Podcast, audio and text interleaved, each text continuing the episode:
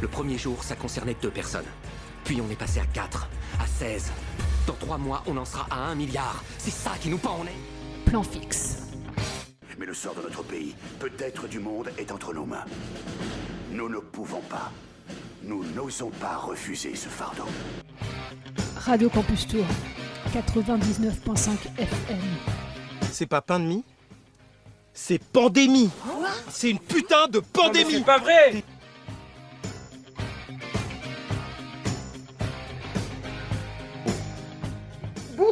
tous et à toutes. Vous êtes à l'antenne de Radio Campus Tour pour votre sixième émission de Plan Fixe, l'émission de cinéma euh, euh, confiné, hein, parce qu'on est chacun euh, chez soi, euh, comme depuis six émissions euh, déjà.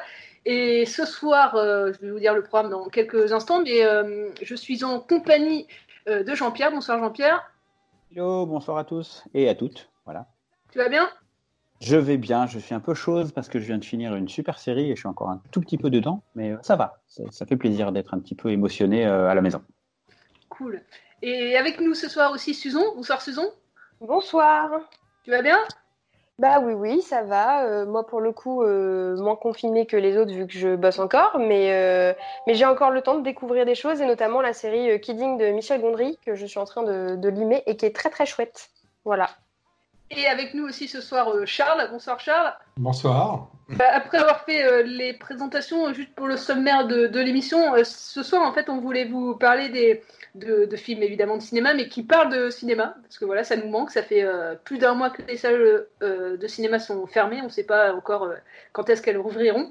Du coup, on voulait vous parler de notre amour vraiment des, des salles de cinéma et du cinéma en général aussi. Donc, on a fait chacun, comme la semaine dernière, des, des petits choix de, de films à vous, à vous conseiller. Et puis ensuite, il y aura la partie euh, la, la partie euh, chronique euh, comme, comme d'habitude.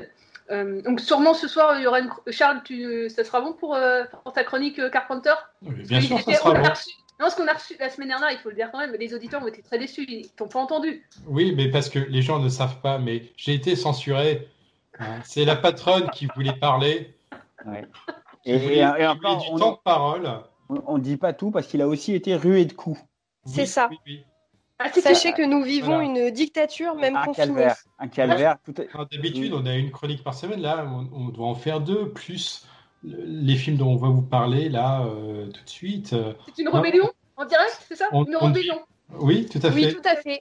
Avec, euh, avec Jean-Pierre et Susan, nous montons un syndicat. C'est ça. On en a gros. A On en a gros. On en- Fred. ah, on en a Sachez- très très gros. hein. Vous savez que je peux couper cette séquence si je veux, du coup, euh, demain Oui, en plus. Ouais. c'est voilà, Très bien, oui, on sait. Voilà, vous avez une, une idée de ce qu'on vit au quotidien. Bon, Euh, Bon, de bah, plaisanterie, j'ai Oui. j'ai une petite info pas drôle, hein, puisqu'on a perdu encore un, un acteur euh, qui est décédé du Covid-19 euh, la semaine dernière, ou cette semaine, je crois, je ne sais plus quand c'était. Fin de- Fin de semaine. Cette semaine, je crois. Ouais, c'est ça, avec Philippe Naon. Philippe Naon que vous connaissez tous et toutes euh, parce que c'est l'acteur fétiche de Gaspard Noé, qui est, décédé donc à 81 ans du Covid-19. Et on avait travaillé une transition de ouf, mais cela n'a pas, pas catché. Euh, si, si, euh, cette transition, elle, est toute trouvée, puisque dès euh, mercredi, donc hier et, et ce soir et toute la semaine, là, vous allez pouvoir voir deux films gratuits sur la plateforme Henri de la Cinémathèque française, qui mettent en ligne un film chaque soir. Et ils ont décidé de mettre en ligne gratuitement Carnet et Seul contre tous euh, de, de Gaspard Noé. Donc euh, voilà, si vous les avez pas vus, euh, bah, vous pouvez les voir gratuitement en ligne de façon totalement légale. hein. Et on passera aussi des chansons de, de Christophe dans l'émission, puisqu'il était aussi acteur, Christophe, et notamment dans le dernier Bruno Dumont de Jeanne, qui était sorti l'année dernière. Et voilà, moi j'aimais beaucoup Christophe, et euh, bon, il n'a pas fait beaucoup de films, mais ses, ses chansons en tout cas ont été présentes dans, dans de nombreux films aussi.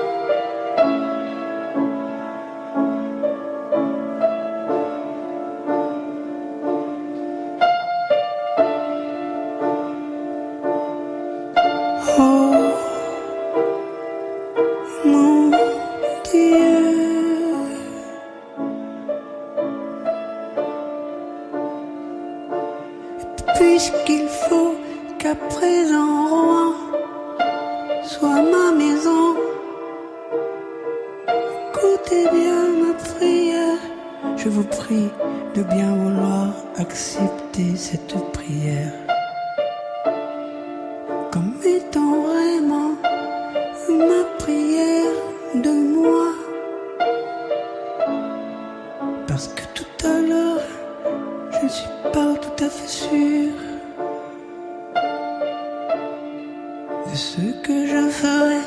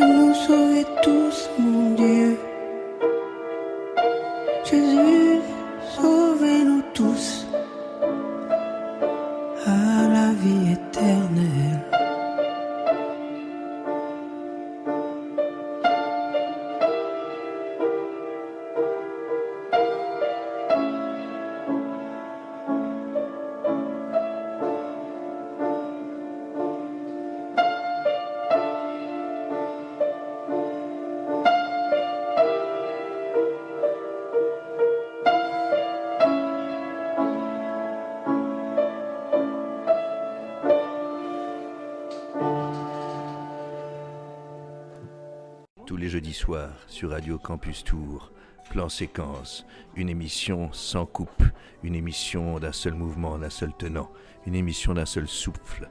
Plan Séquence, une émission qui glisse, une émission qui chemine lentement, d'abord dans les oreilles, puis dans les cœurs et les âmes.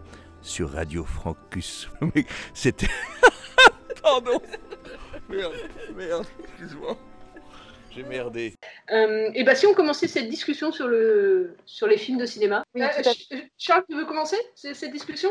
Ah bah si vous voulez, ouais. Donc moi, le, le premier film euh, de cinéma, euh, alors voilà, de film qui parle de cinéma, pour moi, c'est un bah, des tout premiers films de l'histoire du cinéma qui parle vraiment de cinéma. C'est euh, L'homme à la caméra de Dziga Bertov. Très bon choix. Bah Très ouais, bon choix. ouais. Ça m'est venu comme ça d'un coup. Je me suis mais, mais c'est bien sûr, je cherchais un film. Mais qu'est-ce qui parle de cinéma? Bah, L'homme à la caméra. C'est un film de, de 1929, euh, tourné à, Odessa, donc en Union soviétique. Donc un film muet. Et, euh, c'est un film absolument euh, extraordinaire. C'est un film à la fois documentaire, expérimental. Euh, c'est-à-dire qu'en fait, Dziga Vertov, qui, alors, pour rappeler, Dziga Vertov, il est né en 1896, donc en même temps que le cinéma. Il faut rappeler que le, premier film des Frères Lumière, donc, est de 1896. Donc, Dziga Vertov euh, est un jeune réalisateur à, à l'époque et qui euh, va se poser plein de, réflexions au- autour de cinéma. Et euh, bah, à l'époque, voilà, ça fait à peine 30 ans que le cinéma existe. Et euh, bah, il y a encore tout à inventer. Et Vertov va quasiment tout inventer, euh, presque, dans, ce film, qui est L'homme à la caméra, qui est un film dans lequel il va bah, explorer les possibilités du, cinéma. Donc c'est à la fois un, film qui montre en même temps les coulisses de ce propre film. D'ailleurs, le, le film commence par des gens qui rentrent dans une salle de cinéma et qui vont regarder le film que nous allons nous-mêmes voir. Et euh, c'est un film absolument euh, passionnant, euh, autant sur le point de vue visuel que dans, le contenu. On y voit tout un tas de, scènes. On y voit un homme avec une caméra d'ailleurs, c'est c'est important hein, quand même de, de le citer. On y voit un homme avec une caméra qui va filmer différentes choses. Donc on voit ce qu'il filme et on le voit lui en train de filmer ces choses. Donc on voit un film qu'il est en train de tourner et en même temps comment ce film il le tourne. Euh, c'est un film euh, muet, hein, donc évidemment je l'ai je l'ai déjà dit, Euh, mais c'est mais quelque part il est quand même euh, assez musical parce que on voit donc c'est un film qui on voit cette façon la façon de- dont, dont il est filmé, mais la façon dont il est monté. Et au niveau du montage, c'est un film absolument exceptionnel par son rythme, son rythme qui est très musical. C'est un film qui est très rythmé. Et euh, à l'époque, s'était dit que euh, à l'avenir, le, cinéma serait sonore. Et donc, il avait déjà imaginé quel type de son il pourrait y avoir sur ce film. Donc, il avait fait des notes. Et bien plus tard, hein, bien après sa mort, il est mort, il est mort assez jeune. hein. il est mort euh, en 54, il avait 58 ans. Euh, et donc, euh, bien plus tard, euh, des, gens ont créé des bandes sonores pour son film, dont un, compositeur qui s'appelle Pierre Henry, assez connu, qui a créé une musique qui est vraiment adaptée des notes de Dziga Vertov. Et il existe un DVD donc, de, de L'homme à la caméra chez MK2 qui, a cette musique-là, et c'est vraiment pour moi la, meilleure version. Du, film. Il y a plein de gens qui ont, fait des, mu- des musiques hein, sur ce film. Il y a aussi le Cinematic Orchestra, qui est un groupe de jazz euh, qui a fait une, excellente euh, BO du, film, et euh, celle de Pierre Henry est vraiment excellente. Et donc voilà, c'est vraiment un film qui fait une recherche sur ce qu'on peut faire avec une caméra. Donc il y a tout type de, plans. hein. Il y a, il y a- il y a des plans fixes, il y a des plans en mouvement, il y a des ralentis, il y a des arrêts sur image, il y a de la surimpression, il y a du montage stroboscopique. euh, Il explore absolument tout- toutes les possibilités euh, qu'on peut faire au montage et à la prise de vue. Et qu'est-ce que ça raconte? euh, quelles, sont les émotions qui peuvent passer à travers ça? C'est absolument une, pièce extraordinaire. C'est à la fois une, grande réflexion sur le cinéma et une grande expérience cinématographique. C'est un film que je vous conseille fortement si vous êtes, si vous ne connaissez pas. Moi, je- c'est un film qu'on qu'on peut voir souvent en rétrospective. hein. Euh, je pense que dès qu'on a pu euh, commencer à restaurer les films numériquement, etc., je pense que les, les restaurateurs, ils ont pensé à ce film-là en premier. Donc, euh, moi, c'est un film, dès qu'il y a une, exposé- une projection à laquelle je peux assister, j'y vais, quoi, parce que c'est c'est euh, c'est une chance de voir ce film au, au cinéma à chaque fois. Donc, c'est un film, voilà, que je vous conseille, qui est un- une très grande œuvre. Et souvent, en plus, quand on... Les gens qui découvrent le cinéma aujourd'hui, enfin, qui... euh, quand on voit des, des films qui, qui semblent innovateurs, etc., euh, bah, quand on connaît ce film, on s'aperçoit que, bah, en fait, en 1929, on, a déjà, on avait déjà fait beaucoup de choses au cinéma, euh, sur le point de vue visuel, narratif, etc. Donc voilà, une, une grande expérience cinématographique à, à vivre que je vous conseille très très fortement. Et qui est disponible sur Dailymotion d'ailleurs, hein, si les gens euh, en mode confinement veulent aller le découvrir. Voilà, ouais. est entièrement sur Dailymotion. Très bon choix. Et euh, Susan, toi, c'est quoi ton choix euh, Alors on va, on va partir euh, loin des origines du cinéma et on va atterrir en 2008 pour le coup. Donc pas du tout euh, la même euh, énergie ou les mêmes ambitions que Dziga Vertov, loin de là. Donc 2008, Ben Stiller, Jack Black, Robert Downey Jr. entre autres. Euh, moi je vais vous parler en fait de Tonnerre sous les tropiques, qui est un long métrage euh, donc euh, américain, alors allemand et américain, c'est une double production qui raconte en fait tout simplement l'histoire d'un casting catastrophique qui part en voyage pour le tournage d'un film et qui va vivre énormément d'expériences.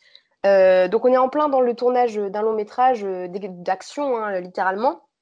Et euh, on suit toute une tripotée d'acteurs, tous plus nuls en fait les uns que les autres. Donc on a euh, Jeff Potnoy euh, qui est spécialiste des comédies très très bas de gamme. Voilà, on a Kirk Lazarus qui est l'acteur un peu classique et beaucoup trop investi, complètement barré aussi, qui est joué là pour le coup par Robert Downey Jr. On a hum, Chino, la superstar pop et qui est fan d'Al Pacino. Kevin Sandensky, donc le, le petit jeune en fait qui est heureux de faire partie de la bande. Enfin voilà. Donc on a cinq, euh, cinq personnages complètement euh, barrés. Ah oui, j'ai oublié de, parler de la tête d'affiche de ce film, euh, Speedman, qui est la star du film d'action euh, et qui en fait fait des enchaîne les navets depuis depuis de nombreuses années et qui espère relancer sa carrière avec ce film. Donc là, on se retrouve en plein milieu d'une jungle, d'une jungle où les personnages vont devoir les uns après les autres, comment dire, prendre conscience qu'ils ne sont pas finalement vraiment dans un film. Parce que donc pour, pour expliquer rapidement l'histoire, c'est ils se retrouvent pour un donc ce, ce tournage et euh, finalement, le tournage devient réalité et il se retrouve à devoir vraiment se confronter à des pets sauvages, à vraiment se confronter à des troupes, à des, tribus indigènes, euh, à aussi des problématiques de politique locale. Enfin voilà. Donc euh, c'est complètement barré. Moi, je sais que je l'ai vu il y a quelques années et j'en garde un très très bon souvenir parce qu'il m'avait vraiment fait marrer. Euh, je vous invite déjà à voir la bande-annonce parce que rien que la bande-annonce, c'est collector. En fait, c'est un, un, assemblage de, de plusieurs bandes-annonces, plusieurs fausses bandes-annonces joué par tous les par tous les faux acteurs. Donc vraiment, on est sur ça, on est sur euh, sur du faux du début à la fin, et c'est juste euh, complètement euh, complètement givré.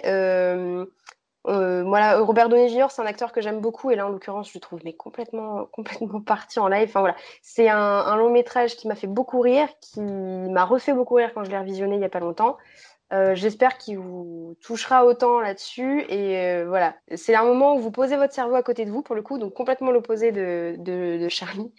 Et, euh, et, je pense que ça peut être un chouette moment de, de, rigolade si vous prenez rien au sérieux, quoi, clairement. Mais moi, c'est un très bon souvenir de cinéma qui montre des fois comment la réalité nous rattrape plus vite que prévu. Et, et voilà, donc c'est un, film de Ben Stiller aussi, donc il joue dedans et il l'a réalisé. Euh, voilà, 2008. Euh, une bande-annonce euh, déjà de folie. Et, voilà, j'ai pas grand chose à dire de plus parce qu'en fait, je vous laisse découvrir un peu, un peu cet, ovni. le, film est très drôle et Ben Stiller aussi règle quelques comptes avec certains acteurs hollywoodiens. C'est assez drôle. Voilà, pour, euh, euh, donner un petit exemple, vous verrez Robert Downey Jr. Euh, avoir la peau noire dans ce film. Non, ce n'est pas du blackface, ça va au-delà de ça. Hein. Je, préviens tout de suite, j'aurais pas cautionné du tout sinon. Hein, mais pour vous donner un ordre d'idée, voilà, jusqu'où certains acteurs peuvent, peuvent aller.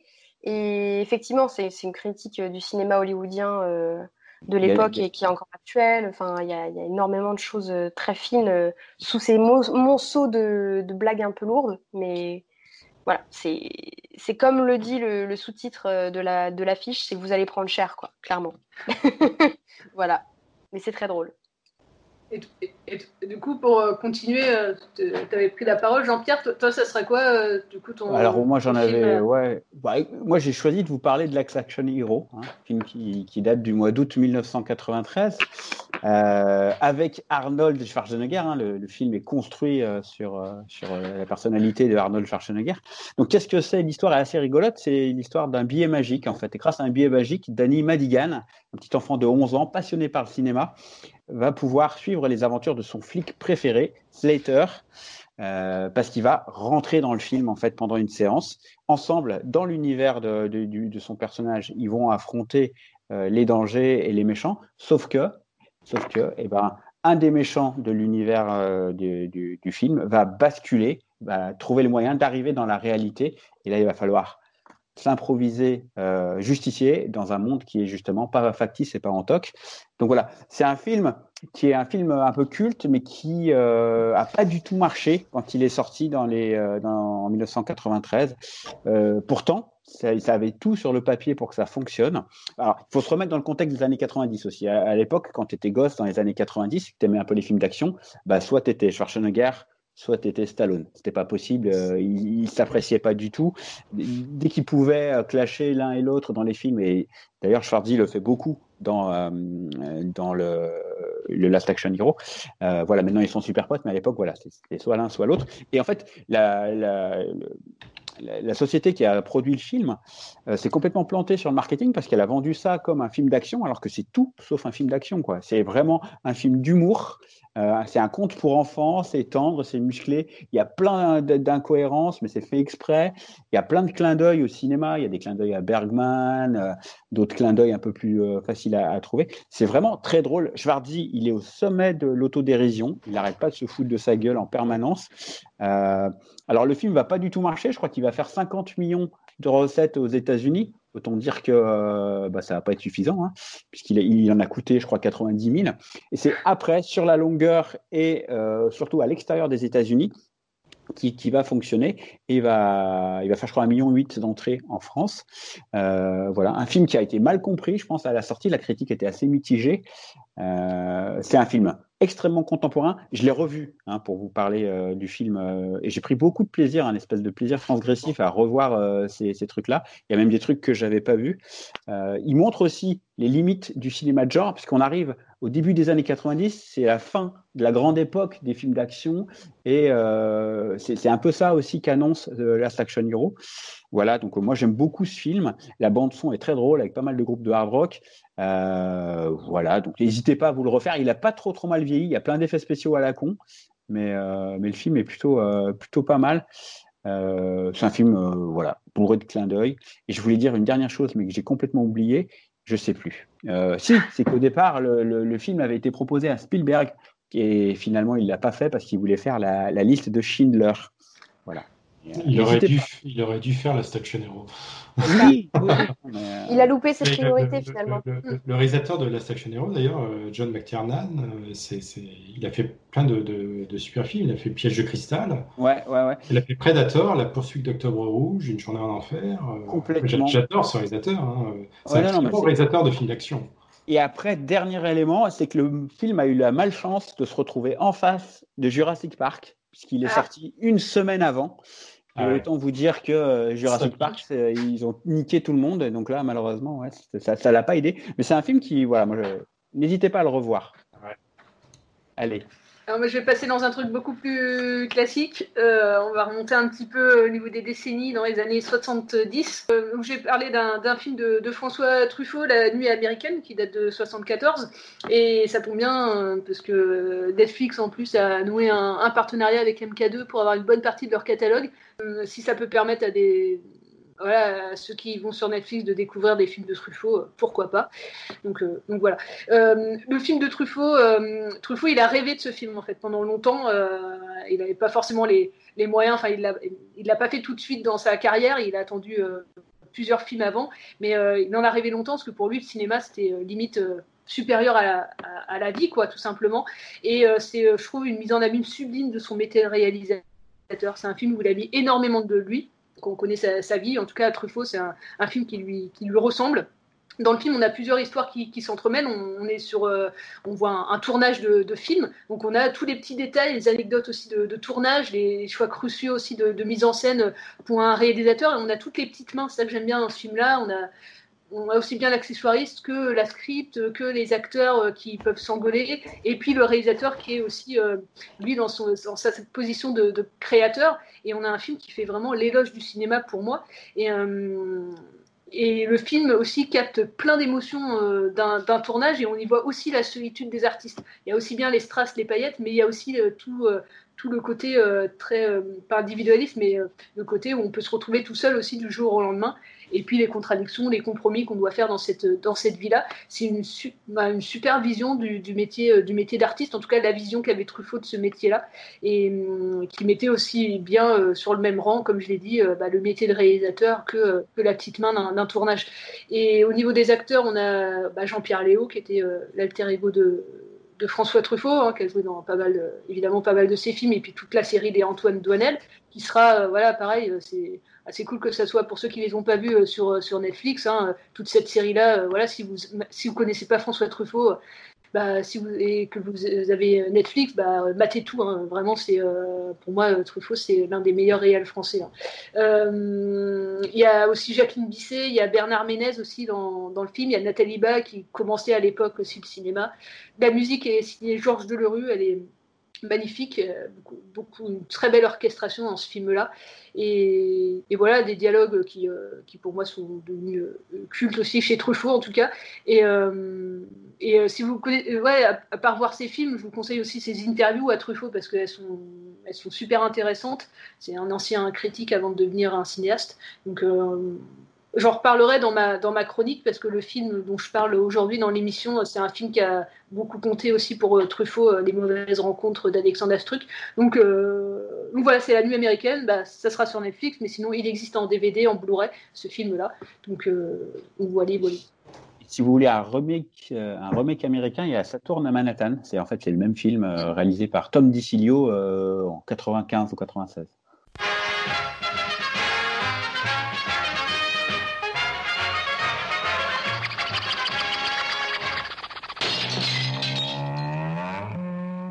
Ça fait 36 jours au moment où j'enregistre cette petite bafouille que je n'ai pas mis les pieds dans une salle de cinéma. Autant vous dire que c'est pas simple pour quelqu'un qui avait l'habitude d'y aller entre 2 et 4 fois par semaine. Et cerise sur le cadeau, c'est pas prêt de s'arrêter puisque ça va se poursuivre jusqu'à mi-juillet à minima. Alors pourquoi j'aime aller voir des films au cinéma? Je ne sais pas. Non, je plaisante. Je pense que ce que j'aime, c'est avant tout l'émotion que je ressens quand je vais voir le film mon premier souvenir de cinéma, d'ailleurs, petite parenthèse, c'était un souvenir assez incroyable du film Rusty James de Francis Ford Coppola, où je m'étais fait tourner par le film, et c'était la première fois que ça m'arrivait. Et je crois que c'est peut-être après cette émotion-là que je cours quand je vais dans une salle, mais pour autant, j'arrive à ressentir euh, plein plein de choses. Hein. Je veux dire, ce n'est pas la seule fois où j'ai été bouleversé au cinéma. Oh que non, et j'adore ça, j'adore ça. Alors, moi, ce que j'aime, c'est avant tout la sortie, le fait d'aller euh, voir un film. En plus, j'y vais souvent seul, puisqu'à force d'attendre des gens pour aller voir des films que j'étais le seul à avoir envie d'aller voir, bah, j'ai pris l'habitude d'y aller seul, et j'aime bien y aller seul en fait. J'aime bien arriver un petit peu en avance, j'aime bien ne pas trop faire la queue, j'aime bien pouvoir choisir ma place, euh, j'aime bien avoir des options de changement de place au cas où la personne qui est devant moi est un peu grande et du coup euh, bah, je risque de galérer pour euh, voir le film dans des conditions agréables. Je déteste les gens qui mangent au cinéma. Alors je vais pas souvent dans des salles où on peut manger, mais pour autant des fois ça m'arrive et voilà c'est compliqué. J'ai horreur des gens qui discutent pendant les films, j'ai horreur des gens qui discutent pendant le générique, donc il m'arrive parfois d'être un tout petit peu euh, véhément quand ça dure un peu j'ai horreur des gens qui dorment pendant les films bruyamment, parce que s'ils dorment sans, bruit, il euh, n'y a, pas de, a pas de difficulté. Voilà, donc c'est un grand plaisir pour moi d'être euh, dans une salle de cinéma, quand les lumières s'éteignent, le film commence, et puis, euh, et puis voilà, je me fais embarquer à chaque fois, enfin très régulièrement, pas tout le temps, parce qu'il m'arrive de voir des mauvais films, mais ce que j'aime aussi, c'est l'échange que je peux avoir avec les gens qui ont vu le même film que moi, donc soit en direct après le film, ça m'arrive assez régulièrement en fait de discuter avec des gens que je connaissais pas. On parle de cinéma, c'est chouette. Et puis après, j'aime aussi euh, bah, parler des films que j'ai bien aimés à la radio. Donc, euh, mais voilà, c'est une sensation. Enfin, moi, je vous invite vraiment hein, à, aller au cinéma. Jamais, enfin, vous ressentirez les sensations que vous. Enfin, j'espère que vous ressentez des choses, mais enfin, moi, j'ai des frissons parfois pendant les films. Je pleure. Enfin, et euh, j'ai des films qui me reviennent après plusieurs jours, qui me travaillent. Euh, que je vais voir plusieurs fois. Enfin, c'est, euh, je sais pas, c'est un vrai bonheur euh, d'aller au cinéma. Il faut, faut vraiment que ça, ça, revienne vite, quoi. Donc, allez voir les films au cinéma, il n'y a que ça de vrai.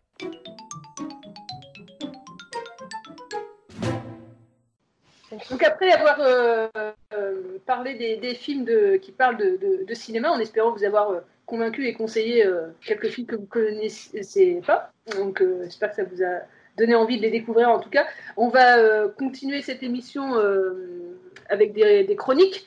Donc, je ne sais pas du tout de quoi vous allez euh, parler, à part pour Charles, je sais que parce que c'est la chronique de la semaine, de la semaine dernière, c'est un film de Carpenter en tout cas toujours. Mais pour Susan et Jean-Pierre, je ne sais pas du tout de quoi vous allez parler. Bon, on va d'abord commencer par Charles, au moins c'est on sait de quoi tu vas parler. Tu vas nous parler d'un film de Carpenter, Charles. Tout à fait, voilà, je continue dans sa filmographie. J'en ai encore pour quelques semaines. Donc, je vous parlais de New York 1997 euh, de Carpenter. Voilà, un film confiné à New York.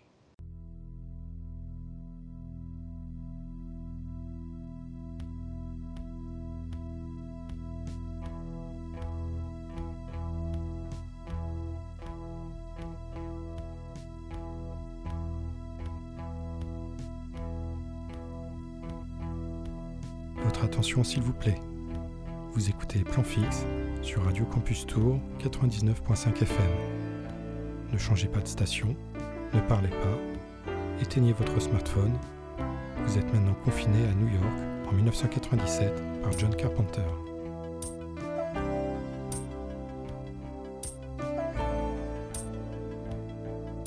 L'augmentation du crime de plus de 400% aux États-Unis a conduit à transformer l'île de Manhattan à New York en prison à sécurité maximale.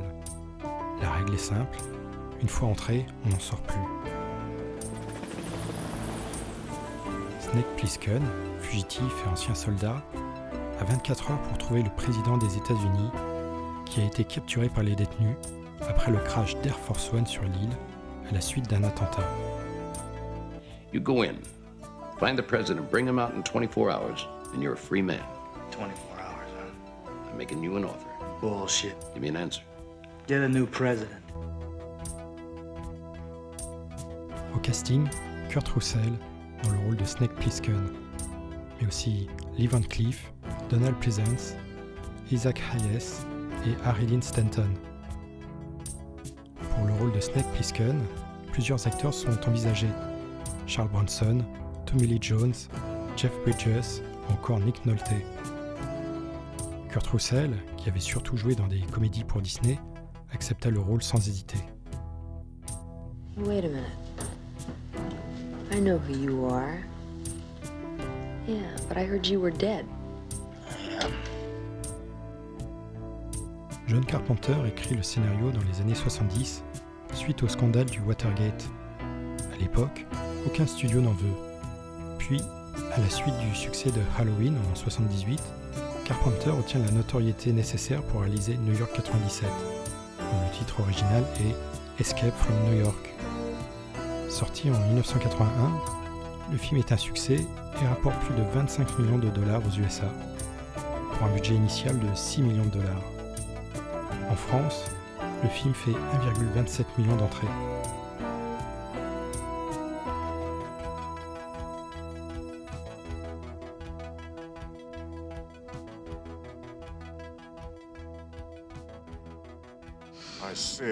Are you?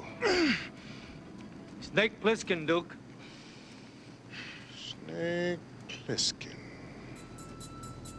I've heard of you.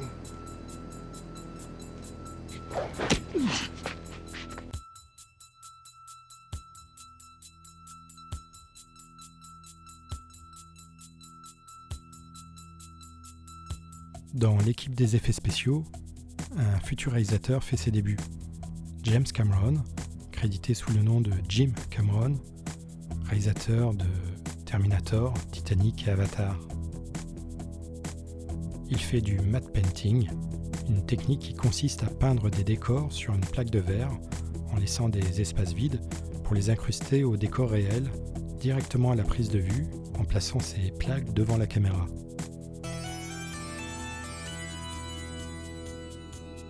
Comme pour chacun de ses films, John Carpenter compose lui-même la musique du film.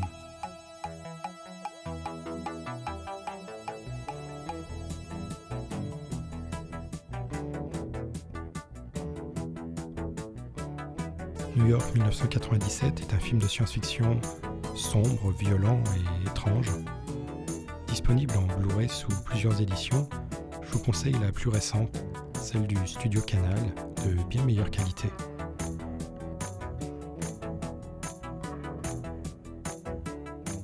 John Carpenter réalise en 1995 une suite, Escape from LA, Los Angeles 2013 en français. Je vous en parlerai prochainement, mais avant cela, je vous propose la semaine prochaine de faire un tour en bagnole avec Christine. You gonna kill me now, Snake? I'm too tired.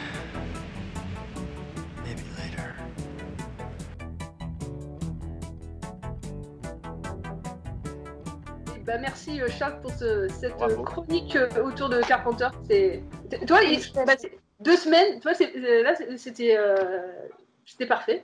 Ah ouais, nickel. non, ça ouais. fait durer le suspense en plus. Ah ouais, ouais. Ouais, ouais. Tu donnes de l'envie aux gens là de d'attendre ta chronique. Et, ouais.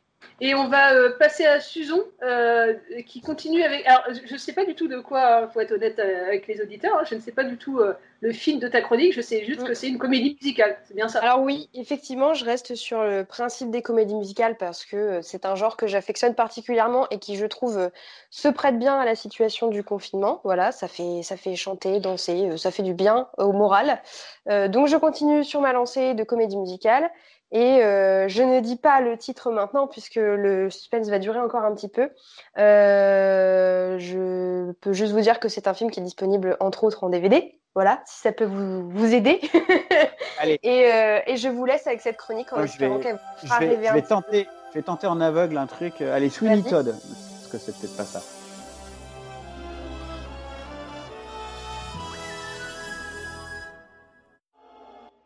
Tirant son origine de l'univers de la scène et se faisant capteur de vérité ou créateur d'illusions, le cinéma est l'art qui me fascine par-dessus tous, et ce depuis ma plus tendre enfance.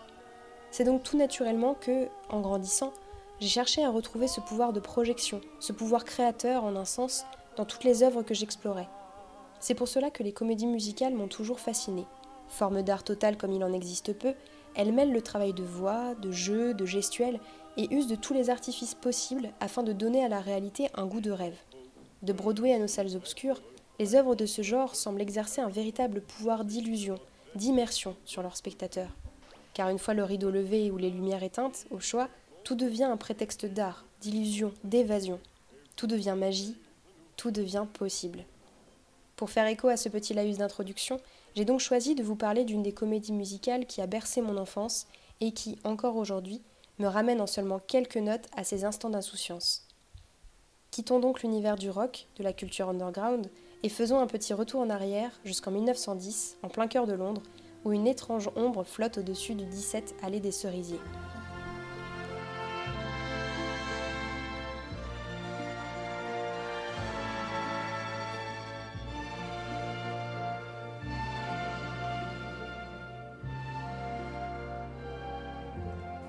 23e long métrage des studios Disney réalisé en 1964 par Robert Stevenson et adapté du roman éponyme de Pamela L. Travers, Mary Poppins est un véritable chef-d'œuvre du genre. Il raconte l'histoire de la famille Banks, dont les enfants, Jeanne et Michael, font fuir les nounous les unes après les autres. Alors que leur mère, suffragette convaincue, et leur père, employé de banque, se trouvent dépassés par leur manque de discipline, une étrange nounou venue du ciel leur porte secours, mais pas de la manière dont ils s'y attendaient. Sucre qui la couler, la couler, métine à couler. Juste un morceau de sucre qui aide la métine à couler, ça vous rend la vie plus belle. Vous l'aurez compris, l'enfance est donc au centre de ce long métrage. Aussi bien à travers Jeanne et Michael, qui ne rêvent que de jeux, d'aventures fabuleuses sur les toits et de chansons, qu'au travers de Winifred et George, leurs parents, noyés sous les responsabilités du monde professionnel ou du militantisme. Tous deux luttent pour entrer dans un moule, pour se faire une place, souvent au détriment de leur propre bien-être et de l'équilibre de leur famille. Ils sont finalement les exacts opposés de Mary Poppins et Burt. Mary, femme libre et sans attache, qui cultive le lien à l'autre et nourrit l'imaginaire, bien que mettant un point d'honneur à l'apprentissage des bonnes manières. Et Burt, l'éternel vagabond capable de tout, lui aussi libre comme l'air et n'ayant pas peur de montrer ses émotions ou de dire non. Dans l'escalier de la vie qui est bien grand, les marches les plus basses sont pour le pauvre ramoneur. Je vis ma vie les mains dans la Suisse, ça se peut, mais il y a sur cette planète petit plus heureux. Tchem tchemile, tchem tchemile, tchem tchem chéri, pour avoir de la chance, prends ta chance telle qu'elle vient. Finalement, la parentalité est aussi au cœur de cette comédie musicale, car il y est aussi question de comment guider, instruire, éduquer sa descendance, sans jamais tomber dans la froideur ou la rigidité. C'est en cela que Mary Poppins apporte autant aux enfants qu'aux parents. Elle responsabilise les premiers tout en leur faisant vivre de nombreuses aventures, et elle apaise les seconds en les faisant renouer avec leur insouciance perdue. Tout le processus de création de cette œuvre s'inscrit donc dans ce double objectif, parler aux enfants comme aux parents. Les chansons, les scènes animées, les tours de magie de Marie, les acrobaties de Burt sont là pour émerveiller les enfants, autant que les scènes inquiétantes avec le directeur de la banque par exemple sont là pour leur faire comprendre la dureté du monde qui les attend. A l'inverse, les paroles des chansons, les parallèles historiques et le langage soutenu employé par les personnages attisent l'intellect du parent tout en lui faisant comprendre la futilité de tout ceci face à la beauté de la magie et du lien noué avec son enfant. C'est un long mot recommandé pour la prononciation. Oh, supercalifragilisticexpialidocious. C'est vrai que ce mot trop long est parfaitement atroce, mais faut le dire et vous serez à la page les plus précoces. Supercalifragilisticexpialidocious.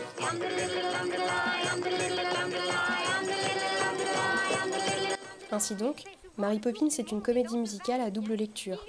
D'abord celle des enfants, soi-disant indisciplinés, mais qui ont en réalité seulement besoin de véritables figures de parentalité, qui les élèvent en toutes circonstances et avec humanité.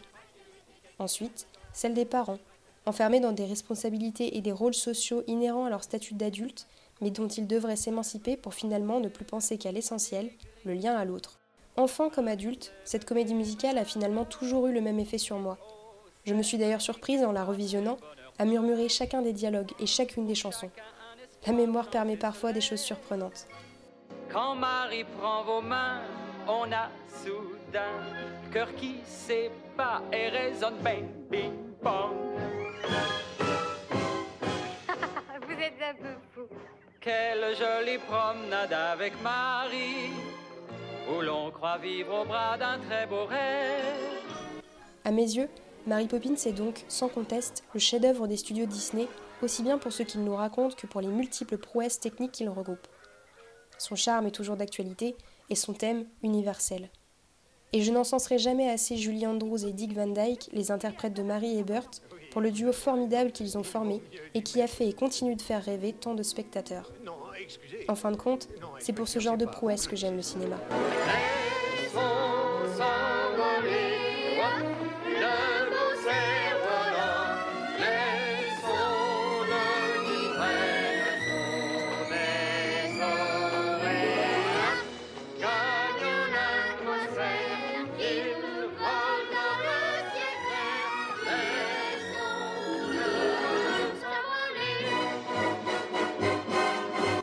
J'espère que mes mots vous auront donné envie de découvrir cette œuvre et que son visionnage vous fera voyager un peu, beaucoup, passionnément.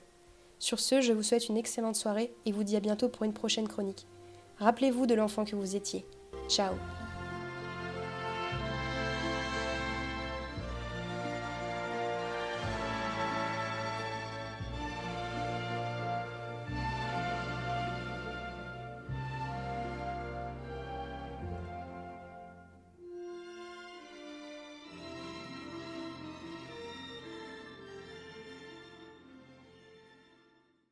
bien, merci Suzon. Euh, ah, j'a- j'avais pas deviné que c'était Ah, euh, euh, ce film-là. Non non plus, hein, Jean-Pierre, ouais. Bravo. Ouais, Pourtant, merci. on en avait cité une bonne quarantaine, mais là, non. Ouais, ouais. Vous avez Ah, fait le tour, mais, mais vous n'aviez pas fait du premier coup. Et Eh ben, bien, euh, bah écoute, on va laisser euh, la place à Jean-Pierre. Jean-Pierre, Oui, ça, tu nous parler de quoi ce soir? Ah bah moi j'ai fait mes devoirs. D'ailleurs, je tenais à dire que je suis toujours le premier. Hein. Oui, c'est vrai. Non, j'avoue, j'avoue, il est le premier. hein. Ah, mais tout, Euh, il est un peu faillot, il faut se méfier. hein. Ouais, j'adore, Ouais, ouais. j'adore le Faillot. faillotage, c'est ma passion, ma passion. Hein, Voilà. Moi, la collaboration, c'est ma passion. Euh, allez, euh, non, écoutez, je vais pas vous dire non plus. Je vais vous parler de trois choses en même temps dans la chronique Euh, deux séries de télé, un documentaire, et puis euh, je vais parler de nos conditions de travail aussi en, en préambule.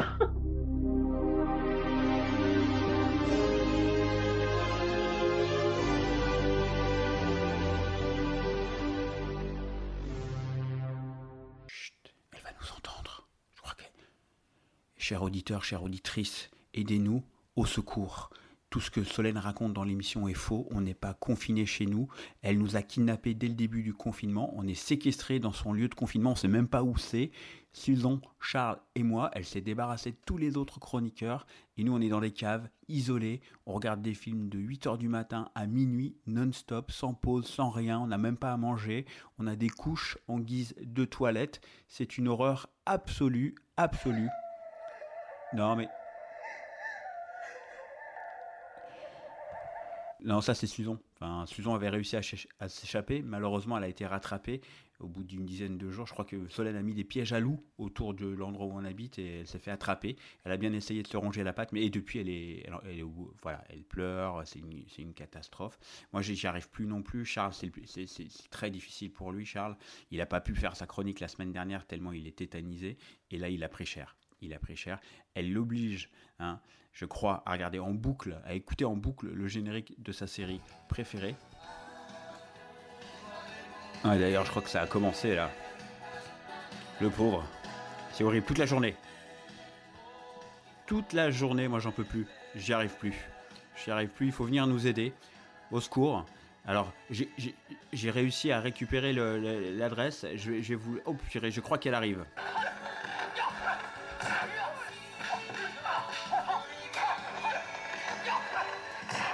Au secours.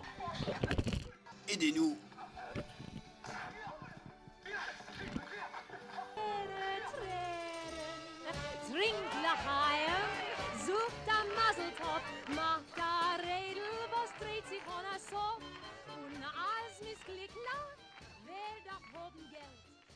Et là, vous vous dites, mais de quoi il va nous parler Rabbi Jacob? Absolument pas. Donc aujourd'hui, j'ai décidé de vous faire une thématique sur l'Israël ultra-orthodoxe avec deux séries plus un documentaire. Je vous ai gâté. Au programme, donc une série HBO MyCanal qui s'appelle Our Boys, une deuxième série toute fraîche, toute neuve qui s'appelle Unorthodox sur Netflix, et enfin, pour compléter le tout, un documentaire One of Us sur Netflix, un documentaire qui date de 2017 mais qui traite du même thème. On débute tout de suite par...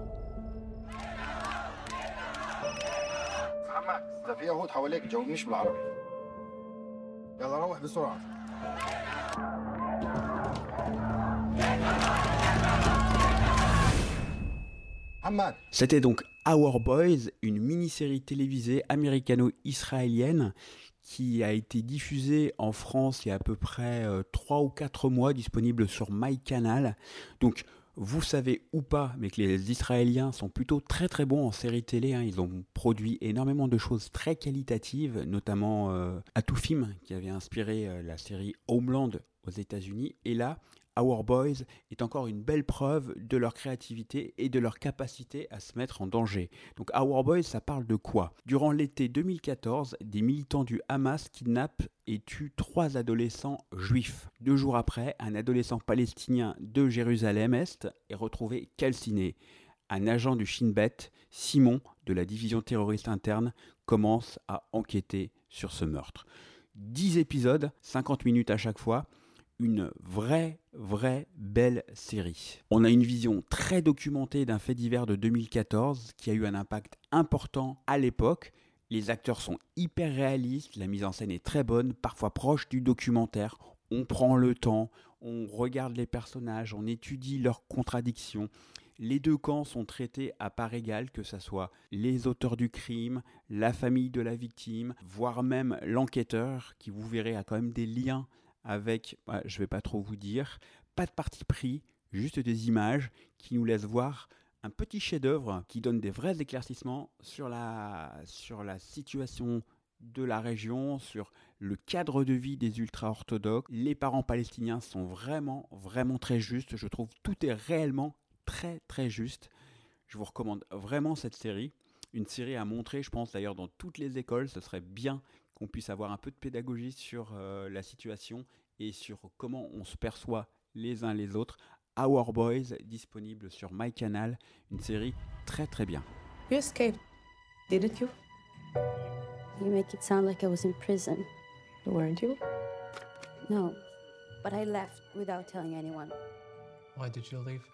On poursuit notre exploration de l'ultra-orthodoxisme et plutôt de la rébellion contre cet ultra-orthodoxisme avec une mini-série allemande qui s'appelle Unorthodox. Quatre épisodes, produite par Netflix et diffusée à partir du 26 mars sur Netflix. C'est une adaptation en quatre épisodes, donc je vous l'ai dit, de 55 minutes, de l'autobiographie Unorthodox de Scandalous Rejection of My Acidic Signé Deborah Fieldman. Donc c'est tiré et inspiré par une histoire vraie. De quoi traite cette série? Eh ben, C'est l'histoire d'Esti, une femme juive de 19 ans qui décide de fuir un mariage arrangé par sa famille ultra-orthodoxe à Williamsburg, à Brooklyn. Et elle décide de partir en Allemagne pour essayer de retrouver ses racines, sa mère. Évidemment, son mari va devoir se lancer à ses trousses. Je vous en dis pas plus pour ne pas du tout euh, spoiler le, la, série. Il y a quatre épisodes, c'est pas très très long. À signaler pour un orthodoxe aussi la performance de l'actrice principale qui est juste incroyable. Ija As à retenir. Signalons également qu'il y a quand même pas mal de libertés qui ont été prises par euh, la, la mini-série par rapport au roman, des éléments plus romancés, des éléments dramatiques ont été rajoutés. Pour autant, pour autant, on y retrouve une belle progression, une construction du scénario assez remarquable, une évolution dramatique qui est très très bonne. On navigue sans cesse en fait entre le Brooklyn juif et le Berlin un peu libéral, et on s'aperçoit petit à petit que les deux mondes s'interpénètrent et que les aspirations des uns et des autres sont les mêmes. Le bonheur, l'amour, la liberté. Une belle série. I don't know anything. I have to learn how people live. Google? What the hell is that? I couldn't Google how to Google because I didn't know how to Google in the first place. Enfin, pour compléter, si vous voulez aller encore un petit peu plus loin, vous avez un très bon documentaire disponible sur Netflix depuis 2017 qui s'appelle One of Us, qui est signé Eddie Ewing et Rachel Grady, qui avait signé notamment Jesus Camp, très très bon documentaire. Alors autant vous le dire tout de suite, le documentaire est quand même bien à charge. Pour autant, je trouve que la performance qu'ils ont réussi à réaliser en pénétrant le monde ultra-orthodoxe est plutôt intéressante. Donc ils y sont parvenus grâce à l'organisme Footsteps, un organisme new-yorkais qui propose des programmes et des ressources pour ceux qui souhaitent s'émanciper de cette communauté. La force du film, c'est d'avoir réussi à suivre pendant trois années trois individus dans leurs intimités, trois individus qui ont choisi de quitter l'ultra-orthodoxie et les hassidim. Et on va ainsi assister à comment ça se passe, comment ils le vivent, est-ce qu'ils y arrivent, est-ce qu'ils n'y arrivent pas.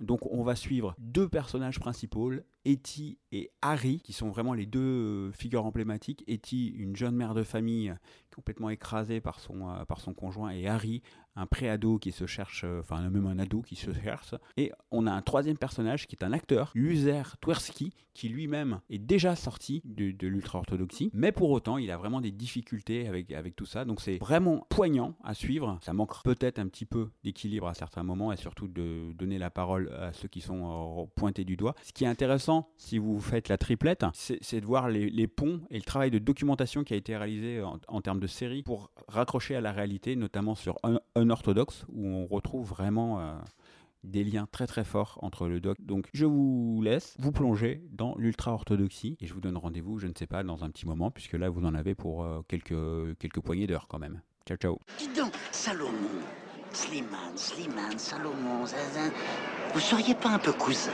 Merci Jean-Pierre. Eh ouais, il faut que ça s'arrête maintenant. On peut plus être traité ah ouais. C'est un Merci d'avoir pris la parole. bien raison. Ouais. On n'a pas tous osé le dire.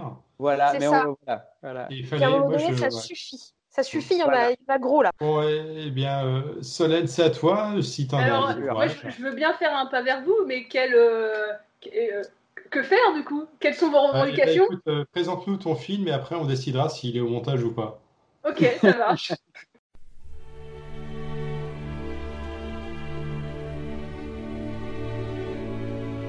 Aujourd'hui, je voulais vous parler d'un film qui s'appelle Les mauvaises rencontres d'Alexandre Astruc, qui a, euh, influencé euh, François Truffaut. En tout cas, il le liste parmi ses films euh, qui ont compté pour lui.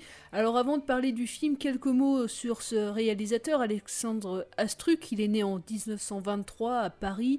Il va se passionner assez tôt pour le cinéma après avoir écumé les clubs de jazz de Saint-Germain-des-Prés. Hein, rapidement, il va travailler comme assistant réalisateur, notamment de Marc Allégret. Puis assez vite, il va écrire un manifeste. Qui, il est assez connu pour ça, en fait, euh, Alexandre Astruc. Ce manifeste, il l'écrit en 1948.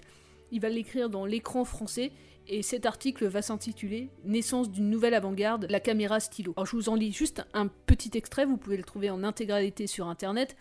Euh, je cite Alexandre Astruc, hein, le cinéma est en train tout simplement de devenir un moyen d'expression, ce qu'ont été tous les autres arts avant lui, ce qu'ont été en particulier la peinture et le roman, après avoir été successivement une attraction foraine, un divertissement analogue au théâtre de boulevard ou un moyen de conserver les images de l'époque, il devient peu à peu un langage, un langage, c'est-à-dire une forme dans laquelle et pour laquelle un artiste peut exprimer sa pensée, aussi abstraite soit-elle, ou traduire ses obsessions exactement comme il est aujourd'hui de l'essai ou du roman. C'est pourquoi j'appelle ce nouvel âge du cinéma celui de la caméra stylo. Alors ce manifeste en 1948 va influencer son cinéma, mais aussi le courant de la nouvelle vague. En 1952, il signe Le Rideau cramoisi, un court métrage avec Anouk Aimé, et trois ans plus tard, il va écrire, toujours euh, avec euh, Anouk Aimé en tête d'affiche, Les mauvaises rencontres, scénario qu'il écrit avec Roland Londenbach. Alors le film, comme j'ai dit toujours avec Anouk Aimé, deviendra l'un des films marquants pour François Truffaut. C'est au crépuscule qu'il faut découvrir Paris. Lorsque l'on arrive de province et que l'on a 20 ans. Alors, comme euh, la semaine dernière, on est devant euh, une œuvre assez littéraire, construite sous forme de flashback. On a une, un personnage qui s'appelle Catherine Racan, une jeune femme qui est montée à Paris pour faire carrière comme journaliste et va connaître plusieurs amants pour essayer d'accéder à un rang supérieur. Oui, hashtag femme vénale pour le coup. Un petit peu, euh, un petit peu quand même, et c'est ça aussi un reproche que je peux avoir vis à -vis du film. Alors, cette jeune femme se retrouve au quai des Orfèvres pour une affaire de mœurs. Elle se retrouve au cœur euh, de cette affaire malgré elle, hein, dans un univers parisien qu'elle a rêvé d'intégrer. Et elle va se remémorer, on va se remémorer avec elle toutes ces rencontres, ces mauvaises rencontres. Alors Catherine Racan est incarnée par Anouk qui est au début hein, de sa carrière d'actrice à l'époque. C'est que dans les années 60 qu'elle va- que sa carrière explosera. hein, la Dolce Vita, Lola, Un homme et une femme, 8 et demi, pour ne citer que. Pour les autres acteurs, on retrouve, alors je les connaissais, enfin je le connaissais pas lui, euh, Jean-Claude Pascal.